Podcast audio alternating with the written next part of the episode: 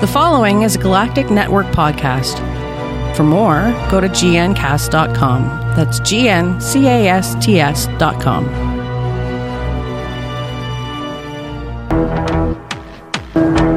Hello, and welcome to Who Knew and Review, a podcast from the Galactic Network. So, we're going to go straight into a review. I'll give you the synopsis, uh, I'll tell you the good bits, the bad bits if there are any, the most universal bit, a little rambling as along the way maybe, and um, who knows? I uh, I might even give it a rating out of TARDISes. A maximum of five are on offer. Okay, are we ready? A huge spaceship trapped in the gravity well of a black hole, teeming with impossible life forms, harbours one of the Doctor's most feared enemies Mondasian Cybermen. Now, if you're not familiar with the Cybermen and the history of the Cybermen, then um, please do ask, and I can post various links uh, on the social medias which details them. You see, there are two kinds of Cybermen. Uh, these are the early ones. These are the ones you really want to be afraid of. The good bits in this episode, well, look, when the episode started, and we'll do the bad bits first, okay? Missy coming out of the TARDIS and messing about and telling everyone that she's Doctor Who. Um, it was an annoying joke by Steven Moffat, but I like where it led because where it led to, and this is the good bit now, is the slow, creeping realization of what is actually happening. The bold step to, well, shoot a giant hole in the Doctor's companion. And the Master's reveal. John Sims, Master, is it's all kinds of bread and butter. It's a it's a chip butty. It's the finest cake. It is champagne. It is cognac. It is absolutely everything delicious and lovely that you want.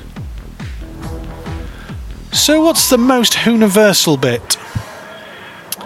Well, the most universal bit, I think, is a little nod, nod, a little throwback, a little um, suggestion on design, and that is the Cyberman at the end and the tear. Um, I thought that was quite a nice touch and quite heartbreaking to watch.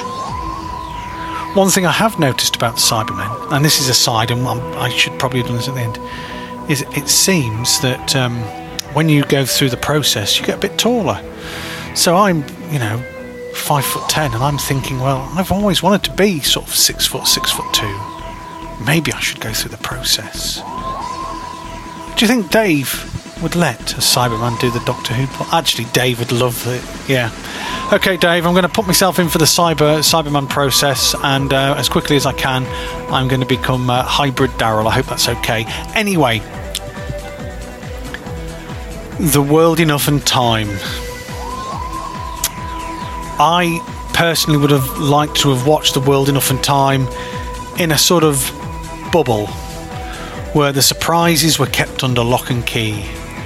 Because I can't help feeling that by revealing the presence of the Cybermen and John Sims' return as the Master in advance, the, the episode was sold short, it was undercut.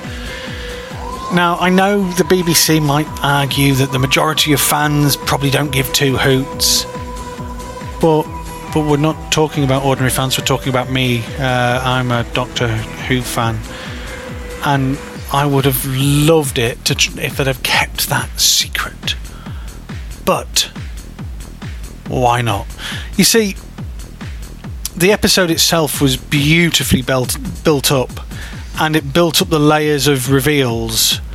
And to watch that, knowing sort of what was coming, was a bit of a letdown. But um, if you watch the episode again and again and again, which I might have done, when you get the revelation as to what planet they're at, it is still pretty jaw dropping when Mondas pops up on the screen. Now, I get the feeling that there aren't. I mean, there are there are viewers, and there are Doctor Who viewers, and that it was just it was just excitement. But it's also excitement mixed with sorrow when you see what poor poor Bill is going through in that particular hospital. It had shades of the empty child, and it had shades of well, just darkness. It was. I mean, there was just so many little touches that just made you sort of on edge.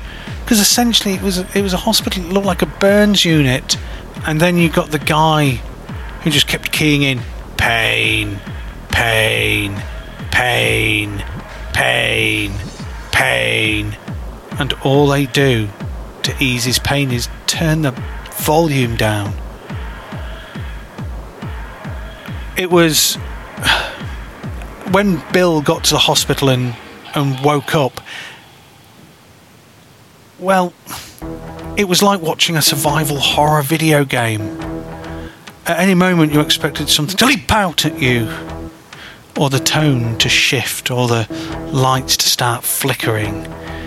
It was some of the most impressive cinematic horror that I've I've seen for a while, and it's no surprise that it's on the small screen. The small screen is the new big screen, and when it came to to the music pulling you in to to the darkness and the gloom, um, World Enough and Time has just had that in absolute abundance. The idea, the sorry idea of Bill spending months, maybe years, watching the Doctor move at such a slow, slow pace. It was, it was pure science fiction. It was pure. Oh, it was just terrific. It was, it was just nice, just to, just to put, just to watch that little glimpse and the way it switched from back to forth, back to forth. So that you'd get the doctor and he'd freeze in a moment and then you'd have a little play out with Bill and then it'd go back to the doctor and then it would all start again. Little nods in this episode, Venusian martial, art, martial arts. Um, I like to think that uh, as soon as that happened, the late great Jon Pertwee probably peeked over a cloud and raised a glass to Peter Capaldi. The way that Bill's lifespan has been extended. Um, the way that the doctor reacts, knowing that he's losing so much time. Um, I guess if you're going to be a companion of the doctor's, you're going to spend a lot of time waiting. I mean, Jack, Amy, Clara, Rory, I guess that's the ultimate price of travelling with a Time Lord. It's not the turned into Cyberman. It's it's time itself which is the enemy. Oh, I didn't mean to go all deep here. Whew. Um, out of five TARDISes, this is five, and this this is the the scariest Doctor Who episode I've I've seen. I know I've said that before, but this was was genuinely genuinely terrifying in places. The dark, the the hospital, the the treatment centre, and the realization. Wonder what part two is going to bring. Anyway, let's move on to something rather jolly, shall we? And uh, that something rather jolly is a welcoming Growly Bear. Now, if you listen to um, if you'd listen to any of the other Galactic Network shows, then you'll know that Growly Bear is a regular commentator. Uh, indeed, Growly's been following the uh, the show for quite some time now, and we'd like to welcome him finally as a partner. Hey there, Growly. Many thanks for becoming a partner. If you have anything to add, You know how to contact us all. If you don't, well, after the alien invasion promo, I'll give you a hint. Is that okay? Excellent.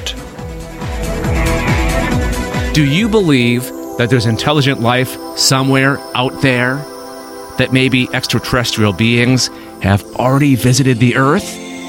Are you a fan of movies or TV shows like Star Trek or Alien? If you answered yes to any of those questions, then you may also like the Alien Invasion podcast. On every episode, we talk about the latest ET related news, report on a recent sighting, and make some alien themed entertainment picks. Subscribe, download, and listen from where you get podcasts. Or by going to gncasts.com slash aliens. That's G-N-C-A-S-T-S dot com slash aliens. Many thanks for downloading this podcast from the Galactic Network. We have so much to offer. Maybe it's horror or adventure gaming.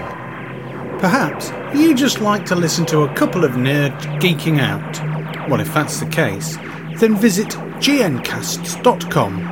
That's G N C A S T S.com and have a good poke around. You'll be surprised what you find. Maybe you'd like to chat to the hosts. If so, then why not sign up to our Slack channel? Or simply you want to tell us what a great job we're doing. That's G-N-C-A-S-T-S dot com.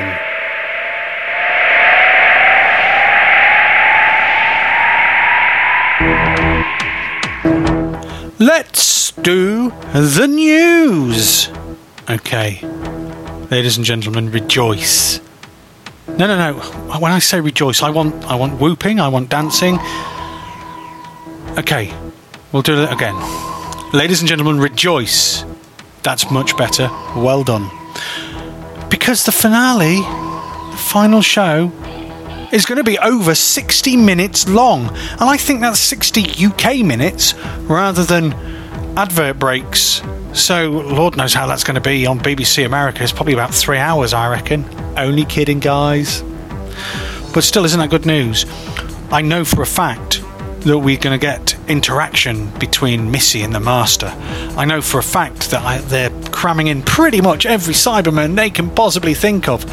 And I know for a fact that it's going to, well, it's probably going to make us cry.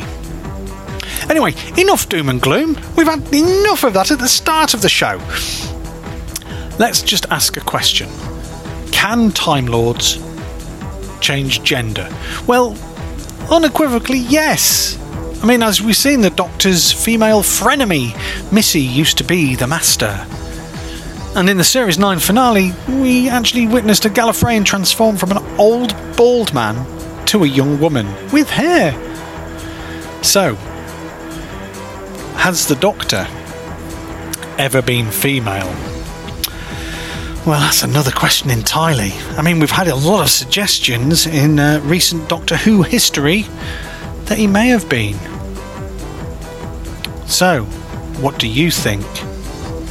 Has the Doctor ever been female? Jury's out.